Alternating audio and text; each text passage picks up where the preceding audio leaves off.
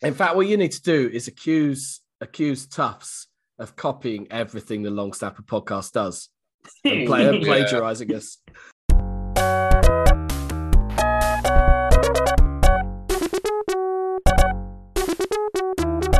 Welcome to the world famous Long Snapper podcast. I am Adam with a bit of a, a frog in my throat this week.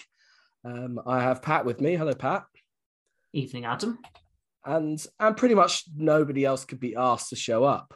Um, and so Craig said he might. And to be fair to Craig, he has he has dropped in unannounced when he said he might drop in unannounced. So we might hear from Craig in a bit.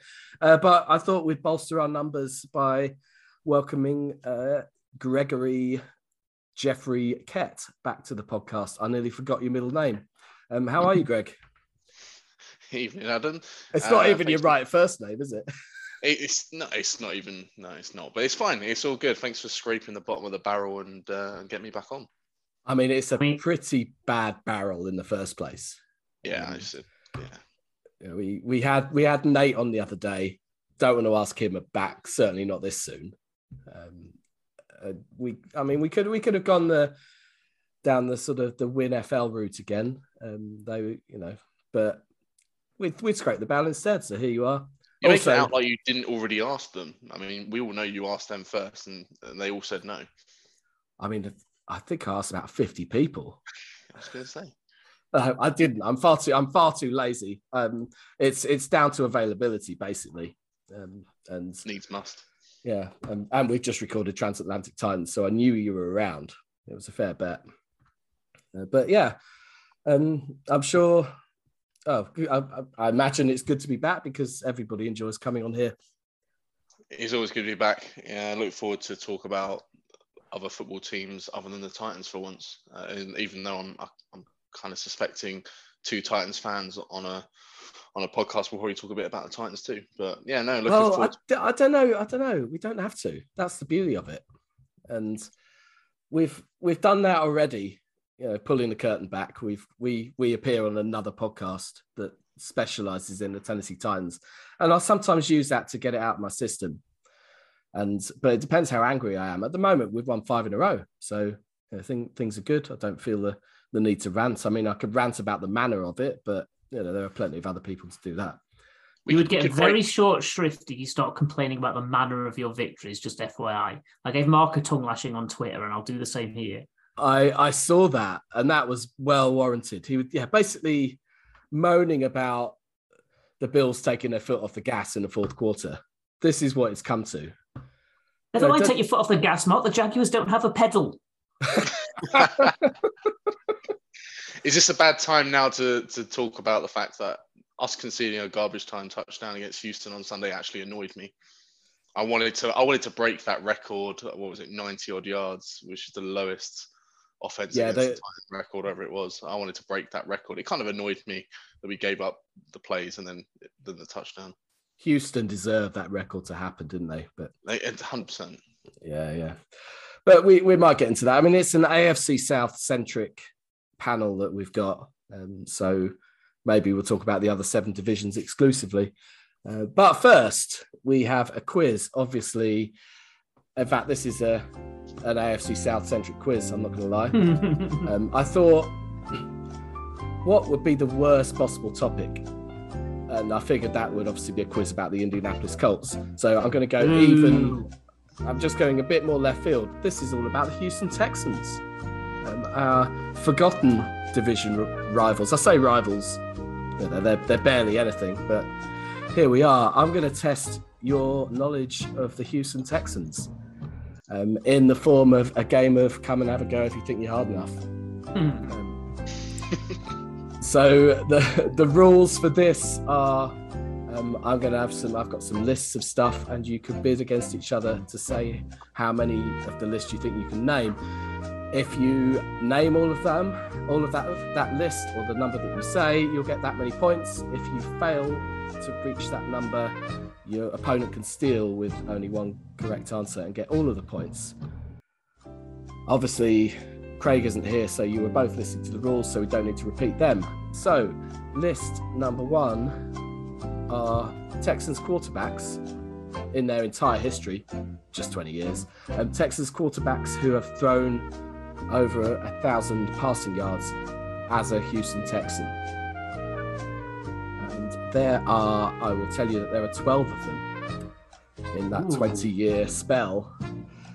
Um, how many? Well, start start with you, Pat. If you want to start a, a bid, how many do you think you can name? Five. Oh, that's that feels bold already. Um, Greg, are you gonna beat five or invite Pat to have a go if he thinks he's hard enough? He was confident, which, but I'm not.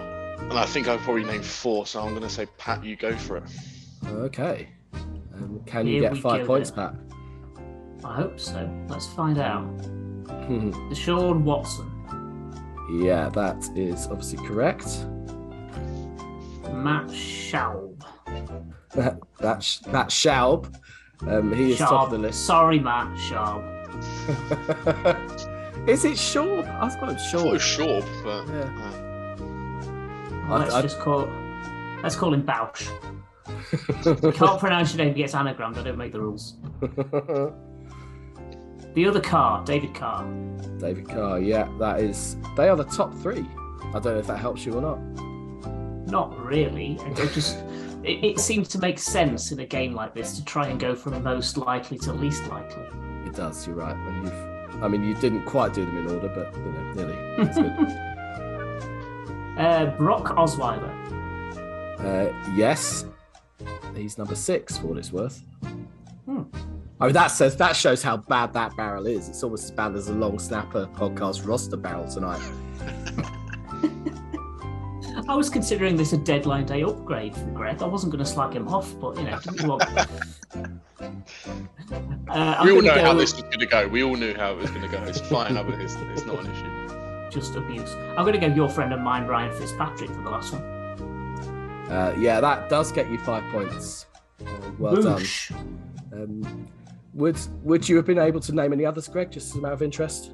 I am guessing Davis Mills. Yeah, Davis Mills is number four.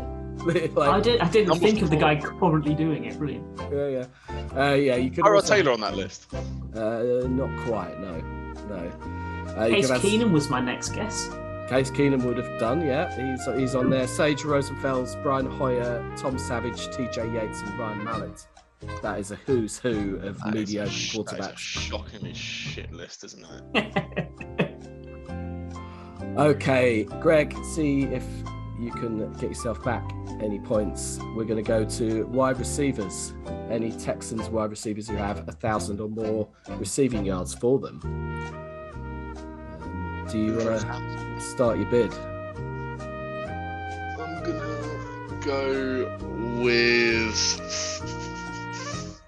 four. Okay. Pat, you're outbidding that, surely. I mean, I've got to try five, right? I've got to test it. Back to you, Greg. Go on then, I'll, I'll go six. Okay. Any Hmm. advance on six? God, on, name them. okay, Hey. Greg.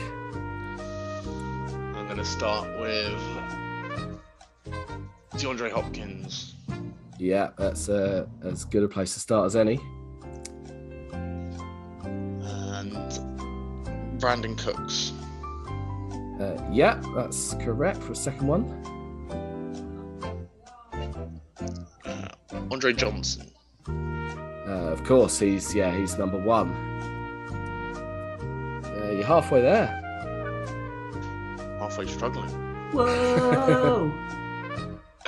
Uh, trying to think who else is who's, who's ripped us a new arsehole in recent years. There's bound to be some, I'm sure. I'm trying to think of mediocre receivers who who ripped us a new arsehole. Um, Not a bad way of thinking, to be fair. it's it's really not, is it? That's that's the thing. Uh,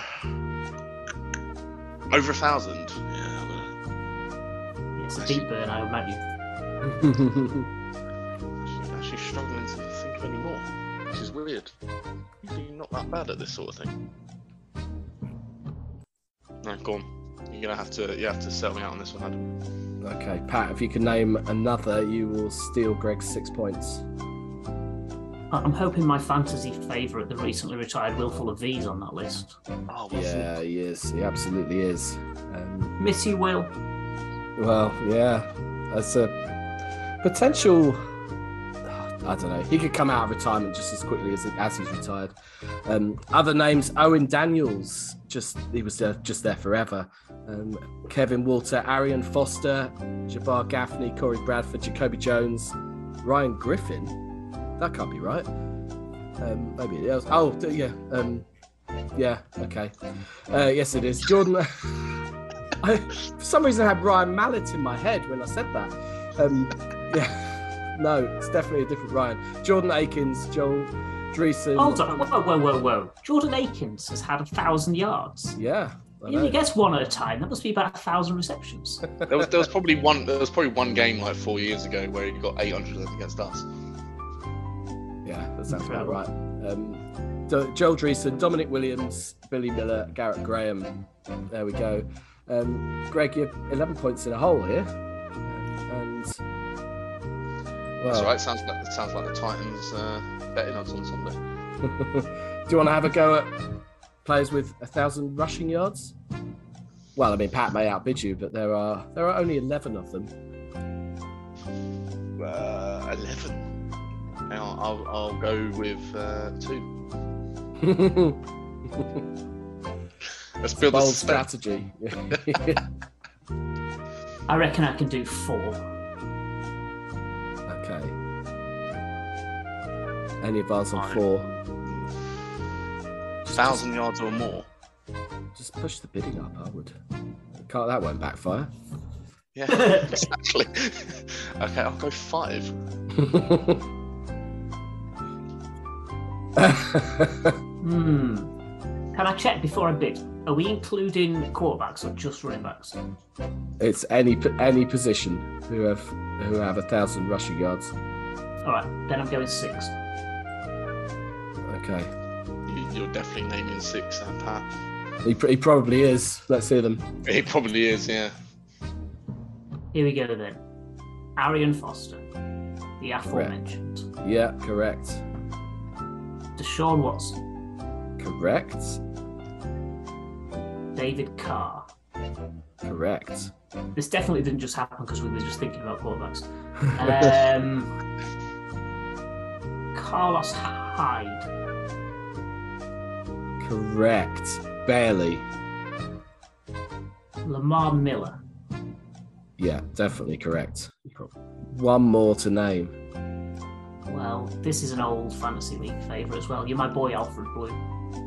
Yeah, that'll do it. That will do it. Um, Pat, have some music because Greg, you're far too far behind to for there to be any point carrying this on. Um, Domanick on, can I- can I- Williams. Can I not play for garbage time? No, In, in true Texas fashion. no, no, definitely not. No one wants to hear that. Um, although it would be appropriate. Domanick Williams, Ben Tate, Steve Slaton, Ron Dayne, and Jonathan Wells were the others, but nobody cares at this point. Um, well Mark played, Pat. Ingram on that list. No, no. See, I- I would have fallen at the first hurdle then. yeah, that would have been we'll, more funny. I should have let that happen. we'll, we'll never know how you were going to get on with Texans kickers um, past Randy Bullock, obviously. But that's just Tiny maybe. Fairbairn. Uh, yeah, yeah. Woo! that may have been enough. All right, there you go. Well, well done, Pat. Commiserations, Greg. Um, turns out that, well, I'm not sure I'd want to have the most knowledge of the Houston Texans, but apparently you do. Sometimes right. it's useful. Uh, occasionally, occasionally. Um, we like to ignore them where we possibly can. Right, let's review some games from week eight in the, with our one sentence reviews. Start that music. We'll start with Baltimore 27, Tampa Bay 22. Tom Brady's mid-season crisis shows no sign of letting up. Denver 21, Jacksonville 17. At least this will be the last of Jack Crawford's commentary this year. Carolina 34, Atlanta 37. A wild game that both teams tried to win in the fourth quarter and tried to lose in overtime. Falcons eventually win to top the division thanks to a walk-off Koo field goal. Chicago 29, Dallas 49. Tony Pollard rushes the three touchdowns, but he'll still be behind Zeke in the pecking order next week. Hmm. Miami 31, Detroit 27. The Lions raced out to an early lead and, to no one's surprise, capitulated to lose it. Arizona 26, Minnesota 34. While the Vikings proved the better team in this one, DeAndre Hopkins' one handed touchdown catch proved he was the best receiver on display. Stunning. Um, oh, I can barely get my words out. Las Vegas 0, New Orleans 24. Derek Carr and co shut out in the Caesars Superdome. But don't worry, they've got Jacksonville next. um, New England 22, New York Jets 17. Nine wins. The Pats are getting nine wins, I'm telling you. We may not like it, but they are. Pittsburgh 13, Philadelphia 35. That bell end AJ Brown's decent, isn't he? Utter prick. Yeah, um, not you this time, but him. um, Tennessee 17, Houston 10. One of the most boring wins I have ever seen. Joe had excellent company. Washington 17, Indianapolis 16. Unfortunately for Indy, Carson Wentz wasn't playing, or they might have been able to hold on at the end. San Francisco 31, LA Rams 14. Rams rancid in the second half as San Francisco said a big fuck you to Mark Salem. New York Giants 13, Seattle 27. I'm not sure what the best part of this game was.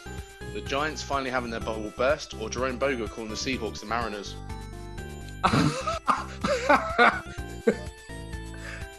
Green Bay 17, Buffalo 27. A scoreline that flatters the Packers after Buffalo inexplicably were a bit flat later on, but another dominant, comfortable win for the Bills. And finally, Cincinnati 13, Cleveland 32. An abhorrent display from the Bengals gifted the Browns an easy win. Yeah, that was quite something. Um, I'm not sure how long my voice is going to last. Can you tell? Yeah. Okay. Let's start by we well we obviously mentioned all the games in the the one sentence reviews because that's what we do. Um, but that Panthers Falcons game, which was absolutely bonkers. Um, Pat, you brought this up in the in the chat the weekend. Is that actually any better than the Broncos Jags game, for example, or maybe even the Texans Titans game, where it was pure defense on display? Now, if you look at it, if you take a step back, the Falcons Panthers game is a game of a lot of exciting offense, a lot of perhaps inconsistent offense, but maybe not stellar defenses on display. Yet the game seemed bonkers and exciting to to the neutral. Um, I'm guessing if you were neutral, what, trying to watch that Titans Texans game as you were, Pat, it perhaps wasn't quite as exciting. Um, Greg, on the flip side, you and I maybe weren't as gripped by the Broncos Jags game. So is is that a fair thing to call a game like the, the Falcons Panthers better? That's the question, really. Yeah, when I came out of the game in 40 highlights, I watched them back to back, and I came out of the second game thinking both of those two teams are better than the Broncos and the Jaguars. And I don't know whether that's just because it's offenses better than defenses and not the other way around. So the game just seems that bit more exciting and engaging, or whether that's genuinely the case. And partly because of the Jaguars slant and being miserable about, about how the Jaguars are performing. That that puts a negative spin on that game for me as well, I suppose.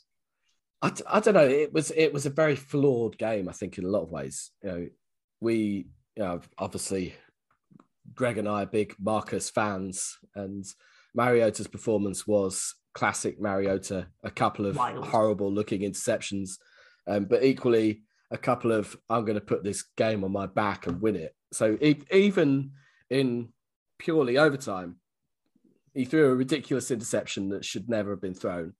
Um, got away with it because the Panthers missed a field goal, then had another opportunity, and then that that play rushing down the left hand side to basically win it for his team, having mm. nearly lost it for his team. It's just it was classic Marcus, and it can go go either way.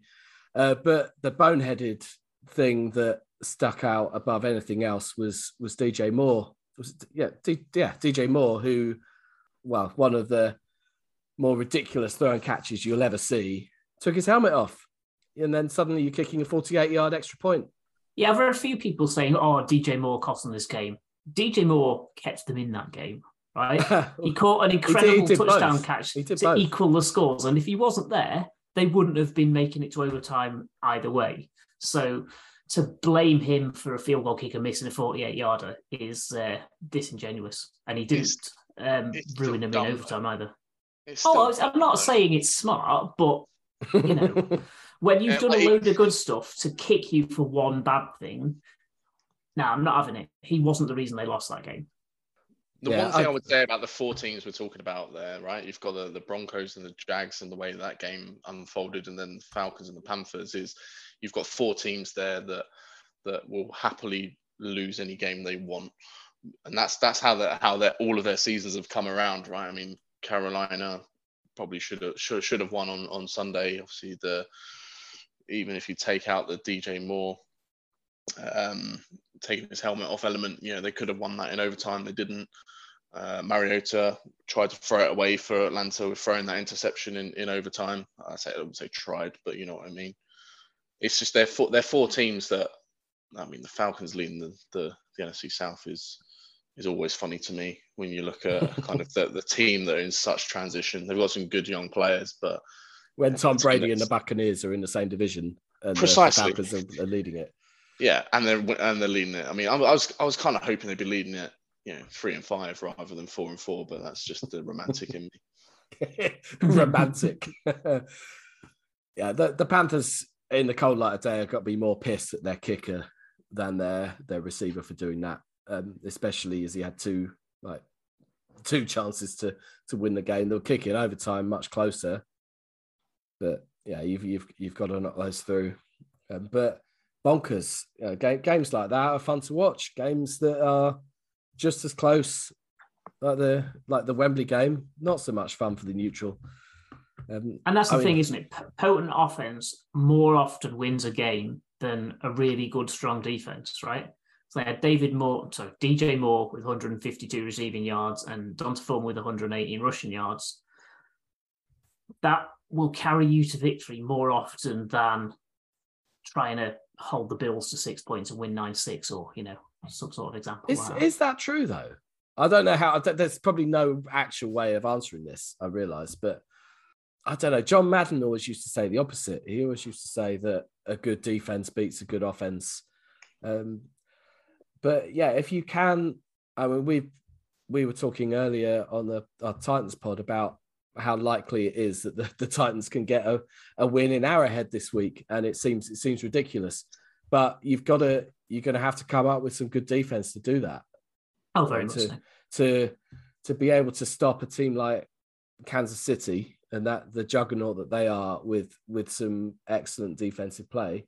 That's just as important, if not more so. And yeah, but part of the D for you will come from establishing a running game and keeping their offense off the field. Yeah, but I, I, I, don't know. I think if if you like we've we've seen those games like the the Rams Chiefs a few years ago that was like what 54 51 or something. And it just comes down to who who has the ball last. Uh, is is that more impressive than restricting a, a strong a strong team by by playing an excellent game defensively? I don't know. Maybe it's it's clearly more exciting. That's what the nfl wants. Um, but I, yeah i'm i'm a I'm a weird guy. I like a bit of good defense sometimes. I think if you've got Jerome Boger as referee, the defense is never never going to be on top. Let's face it. I mean, they're going to get rough in the passer calls for uh, for shaking their hand at the end of the game. But it's it's one of those ones that I uh, personally understand. Uh, maybe as a Titans fan, when you've only got one part of an offense that's usually functional anyway. Um, you know, these crazy. I watch a lot of college football, and you see, you know, offenses just deep threat, uh, constantly going, and it's you'll see games quite easily that are 45, 45 going in, you know, two minutes left of the fourth. But I think in the NFL, it's you know, defense are a hell of a lot better. But at the same time, if I had to watch the Jags, Broncos, or Falcons, Panthers again, I know which one I'm watching because ultimately it is more entertaining. So if it's entertainment or if it's, I think you use the word what's more impressive. You know, they're two different two different questions, and ultimately you always want to watch points. You always want to watch offenses on top because it is more entertaining ultimately. Yeah, I don't know. I just I'm I'm a I'm a weird guy, as I say. It's a similar thing where you're comparing a good aerial game with a good running game. Mm-hmm. You know, you'll have the you'll have the same reaction. You'll have the same reaction in the media with fans. Um, people would rather watch a quarterback sling it for 400 yards than to grind out two or three hundred on the ground. It's just how it is. Mm. Um, but would I would I rate the Broncos and the Jags as teams less highly than the Falcons and Panthers? I don't know if I would. And if if if the I'm going, to look really silly and find out that they've faced each other already and, and beaten them or something. But yeah, if the no. if the Falcons are facing the the Broncos next week, I don't know. I, I could see I could see the Broncos doing it doing it. Um, and yeah, I've got a horrible feeling that they've already played and something like that's happened or the opposite. But I don't, I don't, yeah, it's just uh, just the the feeling I feeling I have on it. Um, we lost to the Falcons last year, and I don't think we're slated to play them this year, so uh, you're safe. Okay, or maybe the Broncos then. Yeah, I don't know, but yeah, it's it's uh, just how uh, a weirdo like me feels. Um, yeah, moving.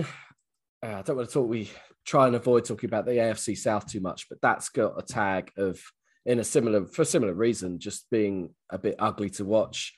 Um, the Jags are struggling. The Colts are very much struggling. The Texans look awful. They, I mean, they they have a win, they have a tie, but they've looked, yeah, non-productive. Um, the Titans have, for the reasons we've just been discussing, looking looked ugly. Um, they're five and two, but yeah, that in some people's eyes is is probably one of the the worst divisions in football. But let's let's try and figure out where where that the AFC South stands compared to to the rest. Um, where do we start with this, Pat? And oh, are we are we in a place where the it was going to be the AFC West at the start of the year, but that seems to have, have gone very wrong for a couple of teams in that division. Um, it can't be the NFC East, can it? I think the one that's closest to us is probably the NFC South, on the basis that the leader of that division is four and four. Everyone else has a losing record, and just don't look that great. Maybe the NFC North's a close parallel because they've got the Vikings, who are comfortably the best team, which is similar to the Titans. And then the Packs and the Bears look meh, and the Lions look woeful. So that's that has parallels to us as well, I think. They feel um, like a um, few teams, the Packers and the the Bucks in those two divisions, but were both heavily fancied or or expected to win their divisions. Certainly, and they're they're both significantly struggling with their with their respective aging quarterbacks, and but probably underperforming based on what you'd expect from their roster. Well, certainly in case of the Buccaneers underperforming on the basis of their roster. Whereas I don't think you can say that about anyone in our division, with the possible exception of the Colts. Okay, who's who's the who's the best division in football? Because Ooh, that not that isn't where I don't think it's anywhere near what was expected at the start of the year. I mean, the division punching most above its weight is probably the NFC East, um, with the Eagles being excellent, the Cowboys being better than expected, and the Giants having a better record than expected. I mean, who knows if they're actually better than expected? Um, there's an argument for the AFC East, I think, as well, because the Bills, the Jets, and the Dolphins all have winning records and all look like good competitive franchises. So there's no like weak team in that division. Patriots bottom on four and four, but they will dispatch bad to average teams. It's not the AFC West as everyone expected. No, no. Um, Greg, where are you at? What's the the best division in in the league at the minute? I think the best. I mean, yeah, I agree. I think the NF, NFC East this year has got to be has got to be up there. Even though the Giants lost on Sunday, I, I, I still think there the three teams there with the Eagles, the Cowboys, and the Giants have all got one of the best records in in in, in the league, or some of the best records in the league. I don't think you can look past them. Um, I'm not seeing what the who's played who in the NFC West yet, but I mean on paper those four teams, no one thought the Seahawks would be leading that division at this point. Um, that that's almost completely flipped from where people expected. I don't I don't think the yeah, the Seahawks have been a surprise. The 49ers in the last few weeks have been a surprise. CMC obviously helped them enormously to their their win against the Rams, although they they always beat the Rams randomly. Uh, but the, Ram, the Rams are the, the, the similar way to the Packers and the Bucks. They're the one that were fancied and are struggling. Yeah, the Ram, Rams I think went all in last year, and they've lost a, they've lost a few pieces in the off season, and they just I don't think they've recovered. And offensively, they're they're, they're not getting out of Stafford what they what they were last year. Um, not I don't think I still think he's a good player. There's no doubt about that, but I just don't think they're getting as much out of them. I think the the NFC North is an interesting one because uh, I don't think the Bears are as bad a side as uh, certainly. I think they're a better team than they've been in, in recent years. The Packers will eventually. We all know they're going to go on a bit of a run at some point. So I think it is dependent on you know whether the Vikings continue or not, and that division then all of a sudden becomes more competitive, bar the Lions for obvious reasons. Um, but worst, I mean, I can't. You can't look past the AFC South for the worst. It's just like I, I, look for every division, thinking, trying to find an excuse to to just find another division that's worse, and it's like it's not. It's uh, the Texans are shockingly bad. I mean, they, they lost they lost to the Titans on on Sunday, and, and the Titans caught back through once in the entire second half. Now that just says so much about where their defense is at the moment, even if they are against Derrick Henry the Jags. I mean, look, we've we've seen glimpses of the Jags this year where they actually look decent. You know, you look at the Chargers game, but the last five games, they just when it when it comes or when it matters. And was there some stat where they've lost? Is it is it five straight and all of it's been by less than a score or something? I might be wrong what I'm saying there, but I'm feeling that Trent Baalke is pulling against Doug Pederson, and uh, one one's trying to coach the team in a very good way, and one's trying to do everything in his power to to hinder him. Yeah, I um, read uh, Trent Baalke didn't want Doug Pederson. I was like, well, now you know how we felt when we signed you, Trent. I think when I when I thought about what we were doing with this this division discussion is I kind of thought, oh, we might rank them, but that feels a bit futile. What we really need to do is just establish that the AFC South is actually the worst division, despite the five and two Titans. Um, no, no neutrals enjoying watching the Titans. Back to what we were saying, you know, you'd you'd rather they'd rather watch the the Giants or the Seahawks or you know teams with a similar record that are, are playing arguably more attractive football, um, because good defense and a ridiculous running back doesn't do it for for the sexiness. And and I think and I think we're we're going to be unstuck when we when we face better opponents in due course, probably. But on the flip side, if it is the worst division in football, should be easy enough to win it. Not trying to to jinx anything. I, I think you're right, Greg. The Jags have looked like they've they've had more promise this time. Um, we've still got to play them twice, and I don't think that will be straightforward by any means. We don't look as abject. That's fair. That's not much consolation, also. I think look at the Jags. They've got uh, some good pieces on defense. I think there's some there's some good players there. I think some of the players you've drafted in the last couple of years, you know, will only get better. And on offense, you know, you've apart from paying Christian Kirk a stupid amount of money, you know, again, you've got you've got weapons there that can that can move the needle. I think Etienne probably his best game. It's almost like he's been freed up with Robinson with Robinson going off, which I, I didn't expect to see necessarily. So I think they I, I, don't think the Jags will end up certainly not bottom of the division unless the Texans have got that one sewn up. I think, but I, think there's a there's a there's a good chance that the Jags could easily compete for that second spot in the division because the Colts, I mean, just just fired their offensive coordinator today, which I think is uh, hilarious considering I think Frank Reich's could probably be next Wow. up at some point if they don't turn it around quickly. You say hilarious. It makes me jealous of a team that will do that. But Oh, Todd. oh, Todd, indeed, yeah. But the, the Jags didn't. The Jags aren't losing these games because of their defense, and No. yeah, that that the end of that game at Wembley.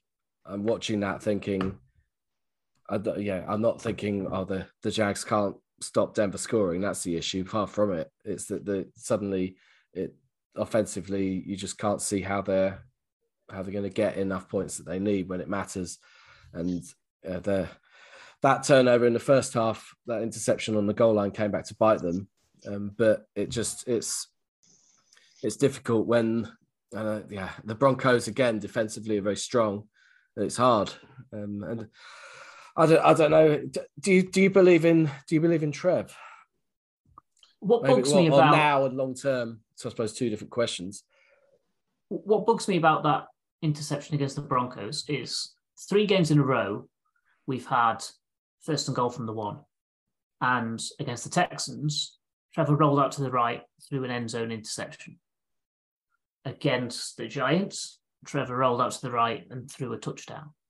And against the Broncos, he rolled out to the right and threw an end zone interception. And if you're going two interceptions to one touchdown from the one yard line, that conversion rate isn't good enough. And it's not a surprise that you're throwing it when people think you'd be running it because you've done it three weeks in a fucking row. So maybe on first and goal from the one, just do the percentage obvious thing and try and punch it in. And if you don't think you have the running backs for that, you used to. What the fuck? Yeah. Should we talk about something else? Please, please. well, what was what was what was going to say with uh, is at least he's not you know handing the ball off to your backup quarterback in a jet sweep. I mean that's that's that's generally That's what true. happens when Todd Downing decides to uh, to go crazy. The only thing I will say with Trevor Lawrence is there's no doubt is is talent, but he's kind of come through high school, college without losing a game, I think, or, or certainly not losing many. Um, and it's almost like he's gone into a franchise where obviously you know, they're not winning. And I think when things are going okay or things are going well for him, he looks good. And I actually think he looks one of the better in the league. But as soon as you know things start to change, he throws one interception and he's almost having to chase the game, a bit like on on Sunday. It, it just it's not it's not his comfortable space, and he can then make that another mistake or a mistake to to you know ice the game like it did against the Broncos. yeah, to quote Jags fan Johnny Machiavelli, I'll give up on Trevor when they cut him, motherfuckers. Oh, nothing wrong with that logic. All right. Um, today is trade deadline day, and at time of recording, the the deadline has passed. I don't. I'm never sure if it is it like the the football deadline day where they have the cutoff time and then deals could still have been done and not announced yet. I'm not sure. Or is is everything if, we've if heard? your deal is currently attached to a pigeon and flying towards Minnesota, then it's allowed to uh, take place. um, Pat, what have uh, run run? Let's run through some of the the trades that have been done today. Uh, so Ravens acquired uh, Roquan Smith as the Bears continue to dismantle their uh, defense for no obvious reason that I can see. Chicago got back AJ Klein and a couple of draft picks in compensation, a second and a fifth. So an interesting one. Yeah. That that feels like a a good pickup for Baltimore for what they've given up. I would say. It feels like the right timing for them to be taking on that big contract as they push for uh, playoff uh, contention and uh, competitiveness. Yes. Um, TJ Hockenson has gone to Minnesota from Detroit in another um, interdivision trade, which always upsets people. It Hmm. looks like a steal for Minnesota to me. They've given them um, second and third round draft picks and gained fourth and a conditional fourth round draft pick. So not a lot for a very good tight end. And Irv Smith's just gone down injured, so they needed that. And I was thinking about Detroit. I can't name another Detroit tight end, so who knows what they're going to do now going forwards? Maybe they'll convert Tim Boyle. it's oh, I don't I don't get that. You are they? Yeah, they're basically saying we're we're in tank mode now, or we're in rebuild mode, which I guess is kind of true. But you've got like that's surely a player like Hockenson is part of your rebuilding. And he's Um, what three years into his rookie contract, so like, I don't know. He's a a high first round draft pick tight end, and he's shown the productivity that you want. Maybe slightly overdrafted, but still he's up there. So I would have thought they were making him a key piece to build around with whatever quarterback they get in to replace Goff going forward for the longer term. I'm very surprised that they yeah got rid. and within the division as well, just to just Yeah. to make your fans doubly pissed off. Yeah. I, it, it upsets Green Bay fans more than anyone, I suspect, and I'm kind of fine with that. well, they'll they'll still have to face him twice a year, so it's, I suppose that's unchanged. But Uh, Chase Claypool heads to Chicago for a second round draft pick to Pittsburgh. Pittsburgh fans seems pretty pleased with this on the whole, and I really don't understand what Chicago are doing, trading away big stuff and then trading in other big stuff. Like, are you rebuilding or or pushing now, or what? What is going on there? I would say that they've they've got more need at receiver than linebacker, but are they? They're not get like, regardless of the position, Roquan Smith is a a better player pound for pound than Chase than uh, Claypool, surely.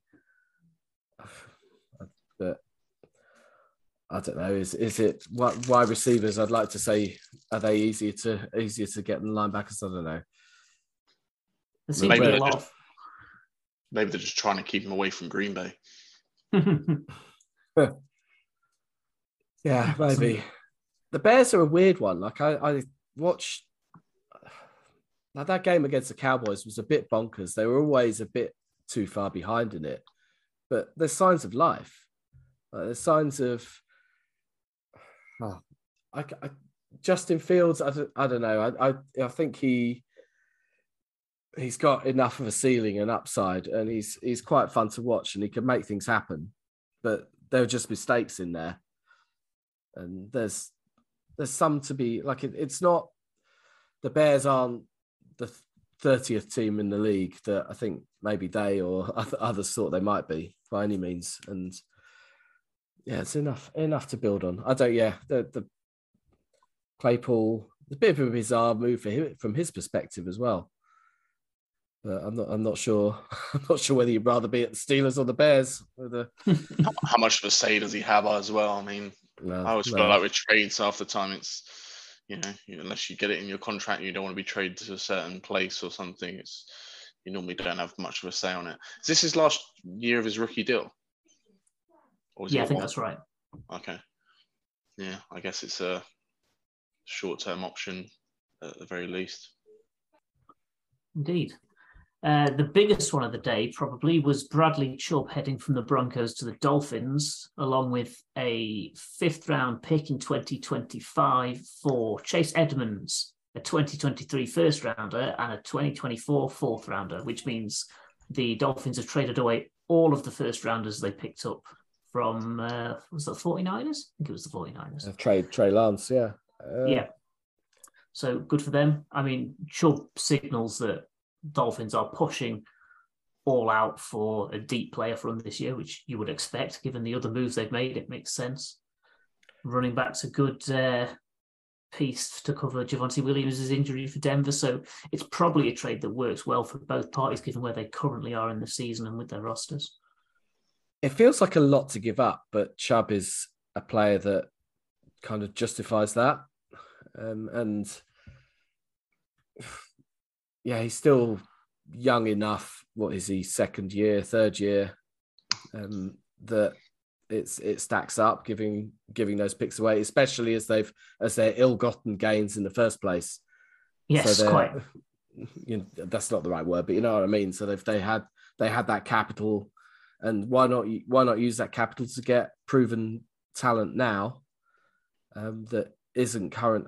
Well, I don't know where his contracts when his contract's going to be up and when they're going to have to pay him, but it yeah it makes sense when they're they're looking good and they've just improved themselves. It's a move that will probably upset Broncos fans more than it upsets their Dolphins fans, certainly. Yeah, but if you're the Broncos, where where are you at? What are you? Uh, you you're pro- you're probably giving up on this season already. I know you've just you've you've come away from London with a win, but it didn't look a good win. It wasn't No. a convincing performance. I didn't look at that team and think, oh yeah, the Broncos are pushing on from here and making a proper push for the playoffs. I've looked at that and thought, yeah, you're you're struggling to get a winning record this season. That trade for them is we're looking to we're looking to the future already, um, which Yeah. is probably a future that doesn't contain Nathaniel Hackett. That's that's the the big problem for them. Um, Russell Wil- Russell Wilson, I don't know. The the guy needs to get his head out of his ass. Really, Broncos country, let's ride. Well, you you need to start riding, Russell. Yeah, it's quite. He's got a big contract to play up to. Yeah, it just it, it seems to have just gone weird. All these aging quarterbacks are going weird in the head. Uh, what they gave what they gave up for him was was just astronomical. But I actually think I, I think Chubb's a good pickup for for Miami. It, it kind of reminds me a little bit of the Rams and, and Von Miller last year in terms of like just going out and getting almost like a bit of a statement piece. They felt like they just needed one more piece on defense. And actually, if you look at Miami this year, offensively they've looked on the whole pretty good. Certainly when they've had Tua healthy and available. Um, and defensively is probably where they have struggled at times. And I think Bradley Chubb's going to be a huge part of potentially moving that defense in the right direction. They're in a bit of a win now mode, and if that and with that move, it's not even just now; it's probably you know next year and the year after potentially. obviously you you'd have covered the CMC trade a week ago. I think that that must have happened before you podded last week, um, which Rich would be. Rich will be even more excited um, since, in fact, he's played twice, hasn't he? Of course, of course he has. Um, yes. So yeah, he threw a pass, caught a pass, and ra- had a rushing touchdown as well for the the perfect hat trick, if that's a thing. I don't know if that's a thing. we can call it a thing. It's the first time it's been done since 2005, I think I heard, which is, uh, yeah, good effort. He's settled in very quickly. You know, some people are like, oh, yeah, it takes a bit of time to learn the playbook, playbook and warm in. Not players like CMAC. He's been uh, all over it and excellent. Uh, it took him a week. Um, yeah, the only issue I have with this is how many how many seasons he's got left for what they've given up for him. Um, it's it's it. I don't know where the Niners are with if they're in a Super Bowl window or they think they're in a Super Bowl window, or they're looking to the future with Trey Lance, or they don't. But the problem is they don't really know about any of it. Um, they're they're just playing with playing with house money. They've got no future draft capital of any note now after those two, those two crazy trades. Um, but they're looking. But having yeah, having said all that, they look really good to watch right now. Just sit back and enjoy that. Don't worry about contracts and futures and stuff. Just enjoy having a really good player helping you win games because some of us don't. Yeah, that's fair.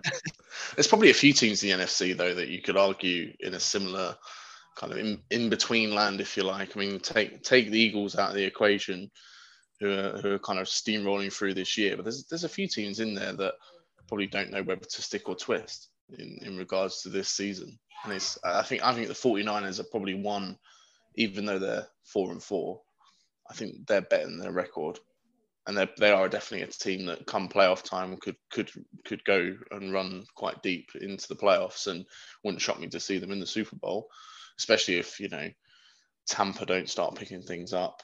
Um, you know the Rams don't start picking things up. You know all they've really got to be is is who whoever's left at the end of the season in the NFC East and. We all know Dallas will probably throw it away, so it's it's probably them and the Eagles that you you probably fancy as as the NFC Championship game if you're looking at things right now. As long as that prick AJ Brown has nothing to do with it, I'm fine. All right, we we're going to do something a bit unusual for this podcast. We never talk about college football ever. Um, I don't really watch it too often, um, and I don't think well, we we might dip into it on a Saturday, but it's not normally where we're at. But Greg, you're a big Tennessee Vols fan, and for the first time in living memory, they're actually good. Um, and they have got a, a clash of, well, being eight and zero themselves, they're playing Georgia this weekend, who are also eight and zero. Um, tell us a little bit about that and some well, any, any players that we should be excited about, and as NFL fans who are going to be playing in that game. Yeah, it's a it's a clash of elite off, I say elite elite at college level offense versus elite defense, and and the Vols offense has just been rolling this year. I think defensively, we've the Vols have done done enough to get through games at times, and and and had a couple of games here and there where they've they've been pretty pretty incredible themselves. But yeah, Georgia's defense is is another level uh, from a college perspective. From, from everything that I see, and but look from from from the Vols' perspective, offensively, because no one cares about defenses, as we've already discussed. um, Hendon Hooker is now, I think, officially the favourite for the Heisman, which means he'll end up doing loads of adverts and three years into his NFL career, end up on the Carolina Panthers most likely. Um, the you know outside of that, Jalin Hyatt is a, a, from a deep threat perspective is is a man that as a Titans fan I'm absolutely crying out for in the draft because he's just he can get separation down the field and it's almost too easy for him. So he's going uh, to the Colts. Yeah. So he's yeah. going. So he's going to the Colts and going to be you know, no way, get no separation whatsoever down the field because Matt Ryan can only throw it 10 yards. Uh, if Matt Ryan's still still kicking about by that point. Um, yeah, so it's going to be a, a, fascinating game, and then for us in the UK, it's a, a, reasonable time, which means no one has to stay up ridiculously late to watch it. So yeah, I think if you if you've got a chance to watch it, definitely watch it because it's going to be one thing with college football you get is generally offenses are, are always on top. But this game's fascinating because Georgia's defense is incredible. Um, but they're not susceptible to conceding points. As if anyone watched the Georgia uh, Gators game, you know, there was a, a period where the Gators got right back into that game, um, and the Vols offense is considerably better than, than Florida's. So I think it's going to be uh, an interesting watch, and there'll be a, a lot of draft candidates playing in that game. And when I say draft candidates, probably first and second round candidates that you'll be able to see. And we'll, we'll probably draft none of them. We'll probably go after some some tackle who doesn't turn up for half half of his career, but we'll see how we go.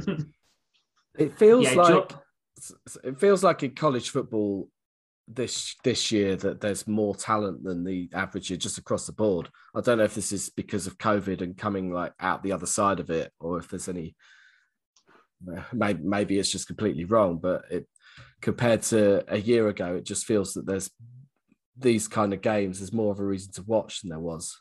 There's a lot of there's a lot of quarterbacks this year that I think are um, you know, that are coming into the draft this year.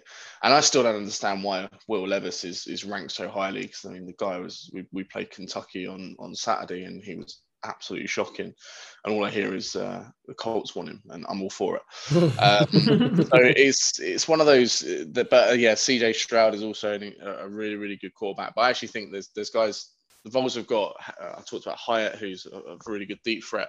But for, for the last two three years, Cedric Tillman has been their kind of safe pair of hands as from a receiver perspective. He's been injured a little bit this year, which hasn't helped him. So he could end up dropping dropping down the board slightly. But yeah, there's a long way to go in this season yet. So I think whoever, no, no one's gonna be able to do a mock draft at this moment in time and, and probably guess who's to go where. But yeah, this game on on Saturday, I think, yeah, I mean, for me, it's to be nervous like when I watch any of my Tennessee teams. But when when it comes to if you're a neutral, it'll be definitely one to watch and, and sit down and enjoy. Or or just get angry watching. Yeah. That's that's normally what I do. Yeah, I, I, get the same on Saturdays when I watch uh, watch football over here as well. So that's fun.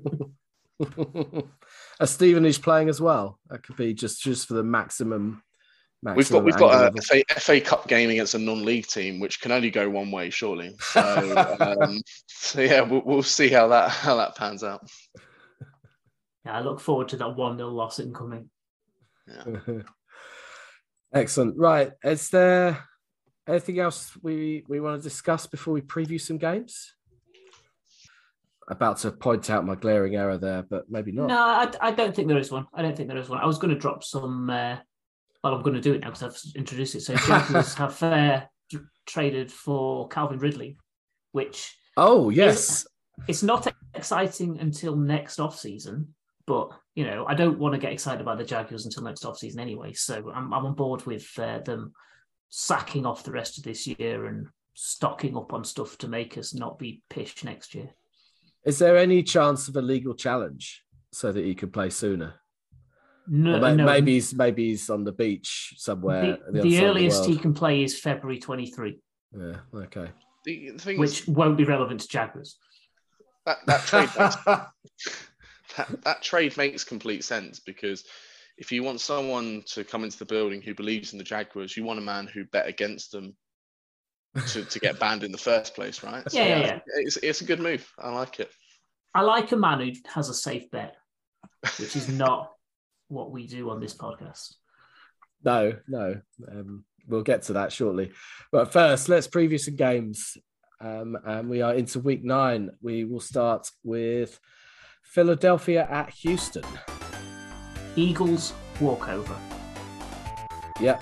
LA Chargers at Atlanta. It's the battle of the Oregon quarterbacks. Can the Falcons end week nine top of the NFC South still? Yeah, they can. Miami at Chicago. Wow, the Dolphins are becoming fun to watch. What may have been a worst game of the week candidate last year could actually be really entertaining. Carolina at Cincinnati. The Panthers are making tanking entertaining at least. Green Bay at Detroit. Come on, the Lions. Las Vegas at Jacksonville. No one's actually going to watch this game, are they?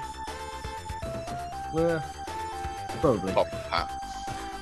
And we should watch it with him, really, as a sense of fairness. But yeah, No, not. I like you more than that. Don't put yourself through this. um, Indianapolis at New England. What a matchup this would have been 10 years ago.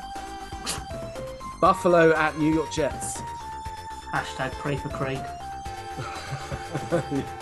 Minnesota at Washington. The Kirk Cousins Bowl really should go the way of Kirk Cousins. Seattle at Arizona.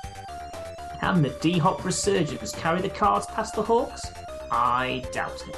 No, no, not me. LA Rams at Tampa Bay. Feels like the opposite of that Dolphins Bears game. Game of the week a year ago, but now might actually be a bit ugly. Tennessee at Kansas City. Hashtag pray for Adam. and finally, Baltimore at New Orleans. I wonder if the Ravens are ready for the Taysom Hill quarterback draw because there's plenty who haven't been this season.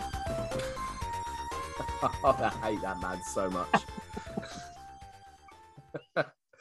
Perfect, perfect level of anger to discuss what the.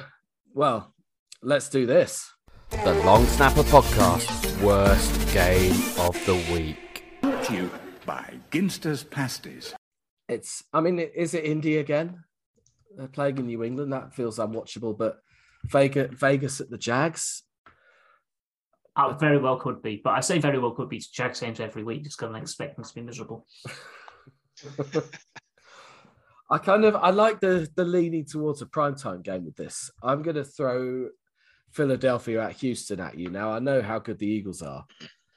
Um, well, being undefeated sort of helps with that, but it's it can't be a good watch against a Houston team like that. I mean, there's there's you, you never there's never a certainty in the NFL with this stuff, but I would be astonished if this game wasn't over by half time and it that's never good to watch. I'd I'd rather have a, a Broncos Jags or even a, a Colts Broncos where at least there's some doubt about the result. That that that just to me like however good that that prick is catching catching balls from Jalen Hurts, um, it's not going to be much fun. I think the outside bet for this one is probably Buccaneers Rams on the basis that yes, they're kind of star-studded, but those offenses have both looked turgid. And as we've seen in London, turgid offenses against good defenses doesn't make for um, really attractive football, especially not in a Sunday night slot. Greg, settle this. What's the the worst game of the week that nobody should be watching? You've already said it. It's Pats and Colts. No one wants to watch that game. okay, let's go with that. Um, I Nate. He- He's not going to disagree. To be fair, No, he isn't at all. um, that was that game at, against Washington a week ago was just I mean, it was it was incredible. Obviously, as a as a Titans fan, catching the catching the end of that, but how they how they managed to lose it from from where they were, I do not know. Uh, but yeah, big big Terry and uh, and Heinicke, yeah, better better than uh, better than Carson Wentz, who he's uh, he's replacing. By the looks of it. Okay, shall we do? Shall we do Steve Rains bet? Yes. Now, for anybody new to this, we we're kind of it's it's it's in memory of Steve, obviously, and trying to trying to win money for a cancer charity. Oh, as Craig so eloquently put a week ago, um, let's find out a new way of giving a betting company five pounds. um, well, Greg, as uh, as an employee of a of a betting company, and I'm going to throw this at you we have each we're each going to pick this week it's it's not anytime touchdown scorers we're going down a different route recently we're going to go over under on total points in these games and there are eight 6 p.m games um, so each of us are, are, picking one one we've put a twitter poll out there which i'm just frantically looking up but the game i'm going to throw at you is Minnesota at Washington. Now the the over under on total points is 43 and a half.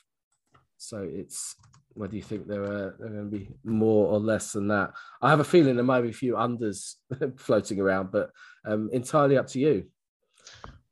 That's not going to be one of them. That's going to be over. I think Heinicke's going to get get enough points. I mean, I think Vikings will win it.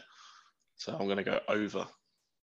Okay, fair enough. The the Twitter poll game was Buffalo at New York Jets and 47 and a half and Twitter has gone with over as well. No, I agree with that definitely. I think that Buffalo are hard to stop, and the Jets, uh, while Zach Wilson's been inconsistent, their defense are making making plays and, and giving them some short fields, even scoring points. Um, Wilson's inconsistent, but they are they are still scoring. I think there'll be plenty of points on offer there. So agree with agree with Twitter on that. Um, Pat, your game is Carolina at Cincinnati. Yes, the line's at 43 and a half, and I think it will go over 43 and a half. Yeah, I think even Cincinnati they they struggled at Cleveland, didn't they? But they've uh, they didn't have Chase, which did which didn't help them. I, I don't think they're going to have Chase again, but they're they're getting enough points. And Carolina's defense is not what Cleveland's is, um, but Carolina themselves showed uh, what they can do against Atlanta. Yeah, I like that. I um, promised you I'd go with my gut on this, but after I'd gone with my gut, I couldn't help but go back and add up all the totals and divide it by 16. Don't, don't, it, don't. It, it comes out to 49 and 5 eighths. So the stats back up the gut on this one. You see, this this takes me to where I'm at. So Indianapolis at New England. Now, the line here is only 39.5, firstly. Um, but I'm looking, I'm looking at this thinking, they've got to be able to score more points than that. But they haven't been. That's the truth of it. So under 39.5 points in the game sounds bonkers, but that's it's not where my gut is, but that's what no, I'm going with my gut over. There you go. I've literally just changed my mind. Um, surely some one of those teams is gonna do something good. It has to happen this just contradicting everything. Right. Mm-hmm. Um, Craig's game was LA Chargers at Atlanta, 49 and a half, and he has gone with under. Oh, I, don't, I don't know, Craig. I don't know. Not sure. Um, Miami at Chicago was Mark and 43.5. He has also gone with under. Um, Rich has picked under as well. Green Bay at Detroit, 48.5, which, yeah, I, I, mm, I don't know. I've got, I feel like I'm disagreeing with all of these. Um, is that all eight of them? I think that's all eight. That's all eight. Of there all of those, I am least confident with Marks. Uh, yeah, yeah, I would agree. I'm not confident about any of them though, so it's all relative. Okay, any other business? We have got here faster than usual, which happens when there are just three of us. That's just as well for your throat, I suspect. Oh, I'm really, really struggling. Um, Pat, what's what's been either cheering you up or eating away at you? I have two things. First of all, thank you to the Cats for hosting us on Sunday night. It was a very enjoyable evening. Seconded. Yeah. Um, second of all, I got a, a advert recently, and it reminded me of an annoyance of corporate firms paying to guilt trip us. So there was an Affinity Water advert saying, "Ah, if you had a shower that was two minutes less, you'd use less water, and that'd be good for the planet. Oh, if you use water from your water button, not from a hose pipe, it'd be better for the planet. So I looked up the stats. They're leaking 1,855,000 litres of water a year. So you think me cutting my shower down from four minutes to two minutes is going to make a dint in that, do you, pricks? Sort your own house out before you tell me what to do with mine. Oh, they're just they want you to stink. Maybe I don't know. Just such a shambles. I'm not gonna lie. I want Pat on voiceovers. He's he's advert voiceover work. I, mean, I don't know how you're not getting it. It's brilliant. Yeah, I'm not sure he's selling that, um, but it'll be fun. I'll listen. It's Um, like when they say about um, the like electricity, so electricity as well. It's like oh, if you don't, you know, turn your TV fully off, not on, just on standby, and it's like but you've got you've got cities like Vegas that is literally just twenty four seven lights on everywhere, and you know, to a lesser extent Blackpool, uh, and so on and so forth. And it's like it just a very what- lesser extent. very lesser extent. just try to keep it relevant for your UK listeners. Um, but the, when it comes to you know me turning my, my TV fully off and, and not just on standby, it's just absolute nonsense. Right? I'm, I just wonder how much that sign at the Lamex Stadium is using up by advertising their the latest fixture. And they used to have a perfectly functioning board that did that. It's- This is this is niche. Um, if you if you if you drive part on the A602 in Stevenage, you'll know what I'm talking about, which I'm sure a high percentage of our listeners do. I saw one the other day from a tea company, which was just like, oh, if you boiled less, if you boiled the amount of water you needed instead of like a full kettle, you'd use less electricity. It's like, well, that's that's true. It's also obvious. Have you lagged all your warehouses and your offices? If not, fuck off. Let me That's- continue boiling two and a quarter cups worth to cover my element. That's very BBC website. Uh, here are 10 ways you could spend less money at Christmas. And it's just like buying cheaper gifts or uh, call could buy a smaller turkey or something. Like, thanks. Lots of inf- informative top tips that I could never If have you, thought if, you, of. If you listen to Martin Lewis, it's have a conversation with your family members about the obligation to buy a Christmas present because apparently a lot of people don't want Christmas presents because it feels like they're obliged to buy you one. I was like, who the hell has that conversation? Who the hell's sitting there talking to their family member or, or friend, being like, yeah, we should have a conversation about the, the fact we buy each other Christmas gifts. It's like, geez. I could get on board with that though. Yeah, Really? I think not the I look, for- I look conversation, for- I look forward to the, to the conversation you have with Henry one year when you're like, oh, these, these Christmas presents, Henry. I yeah, but there's. Oh, I'll tell you what could be bin though in a similar Christmas cards. We don't need like so Christmas cards in 2022 in the age of Facebook, WhatsApp, social media, all these other ways that we subliminally keep in touch. Um, I'm, it like back in the day, it was just a way of saying hello to people that you've you haven't seen in years. Yeah. Uh, but now, now you've just got ridiculous Facebook statuses, so you hate them anyway and don't want to send them a Christmas card. Um, I'll so go further. I'll go further. Secret of Santa, just ban it, get rid of it. It's, it's highly unnecessary. If I get another Luton Town mug from some dickhead I work with, I'm like, it just it's unnecessary. Just get rid of Secret Santa. It's like that is one thing. you're, that is one thing at work. You're always like, "Oh, do you want to join the Secret Santa?" And you're always like, ah, "If I say no, I'm look all right, bell end." So you do, and then you get given some shit, and you've put serious thought into what you've bought the person you got given, or you get given someone you've never met before or barely know, and you're like, "How the fuck am I supposed to guess what to get this person?" you you you buy them booze and they, they turn out to be teetotal or something. Exactly. Yeah. Okay, how how can I finish this off with? In fact, Greg, have have, you even? I've, I've sort of we've I've, we've just been waffling, haven't we? Apologies. Secret Um, Santa wasn't my wasn't my any other business. Um, mine is uh, I'll be really quick on mine because I've, I've got to that point now where for years I've always I've always wanted to learn a new language and I decided you know what I'm just going to do it. I'm going to download an app. I'm going to learn Spanish because let's face it, I'm never going to need it. In my head years ago, I was like, I want to learn a new language. I want to be bilingual. Uh, I've been doing it for six weeks and genuinely, apart from I want two beers. I've got absolutely no idea what. I go back to it literally pretty much every other day or every day, and I just can't. It can't absorb it in my brain. Just just got to that age where it's like just refuses to try and acknowledge that I'm trying to learn a new language.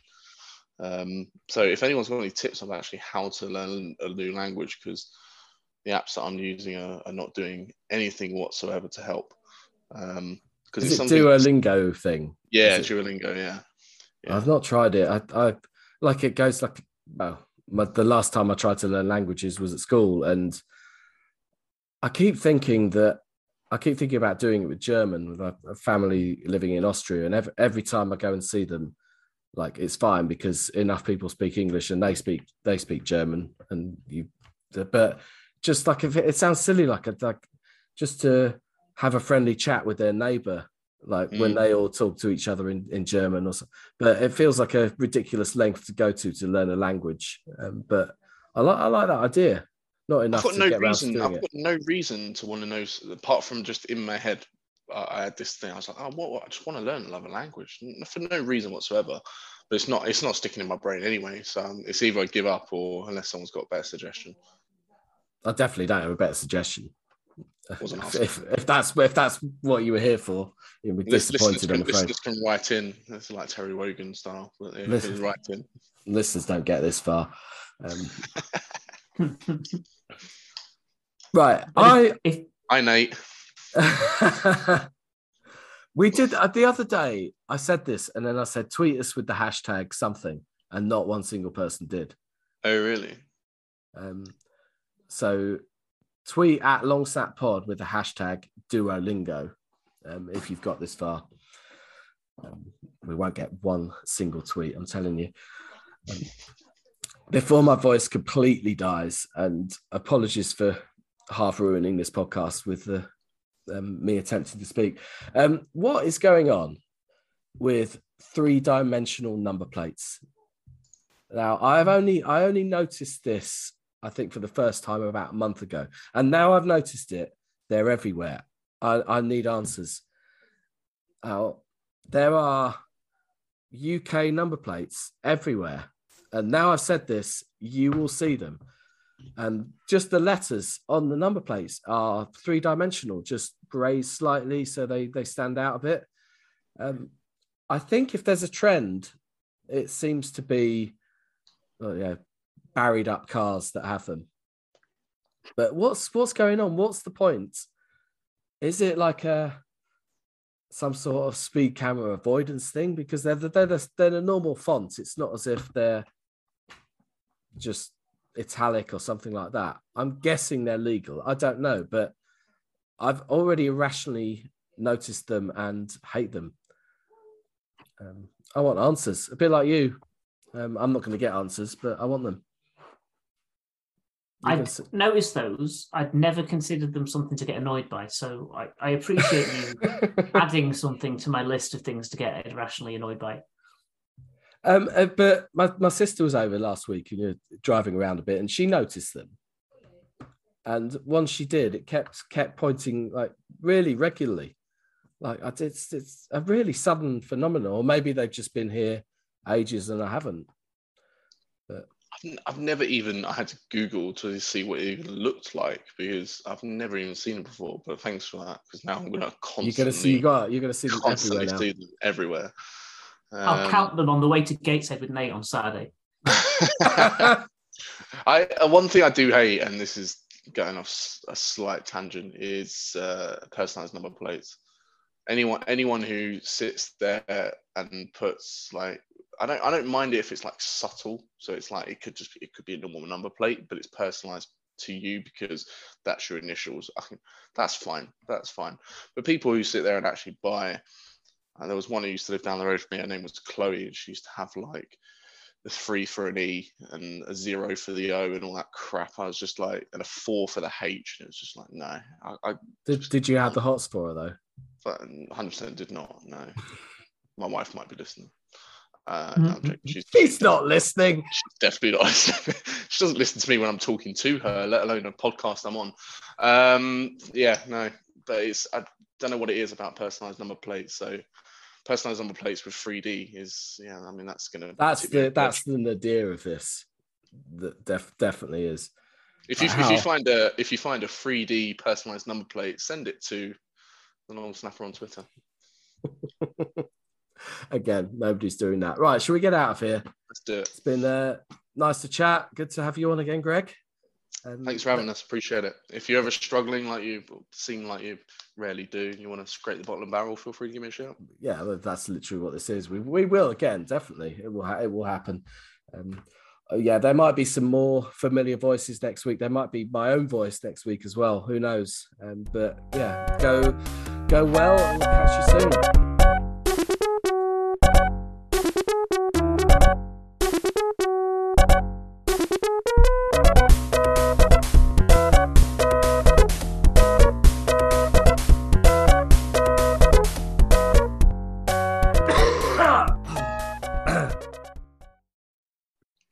Got to keep that cough in, Adam.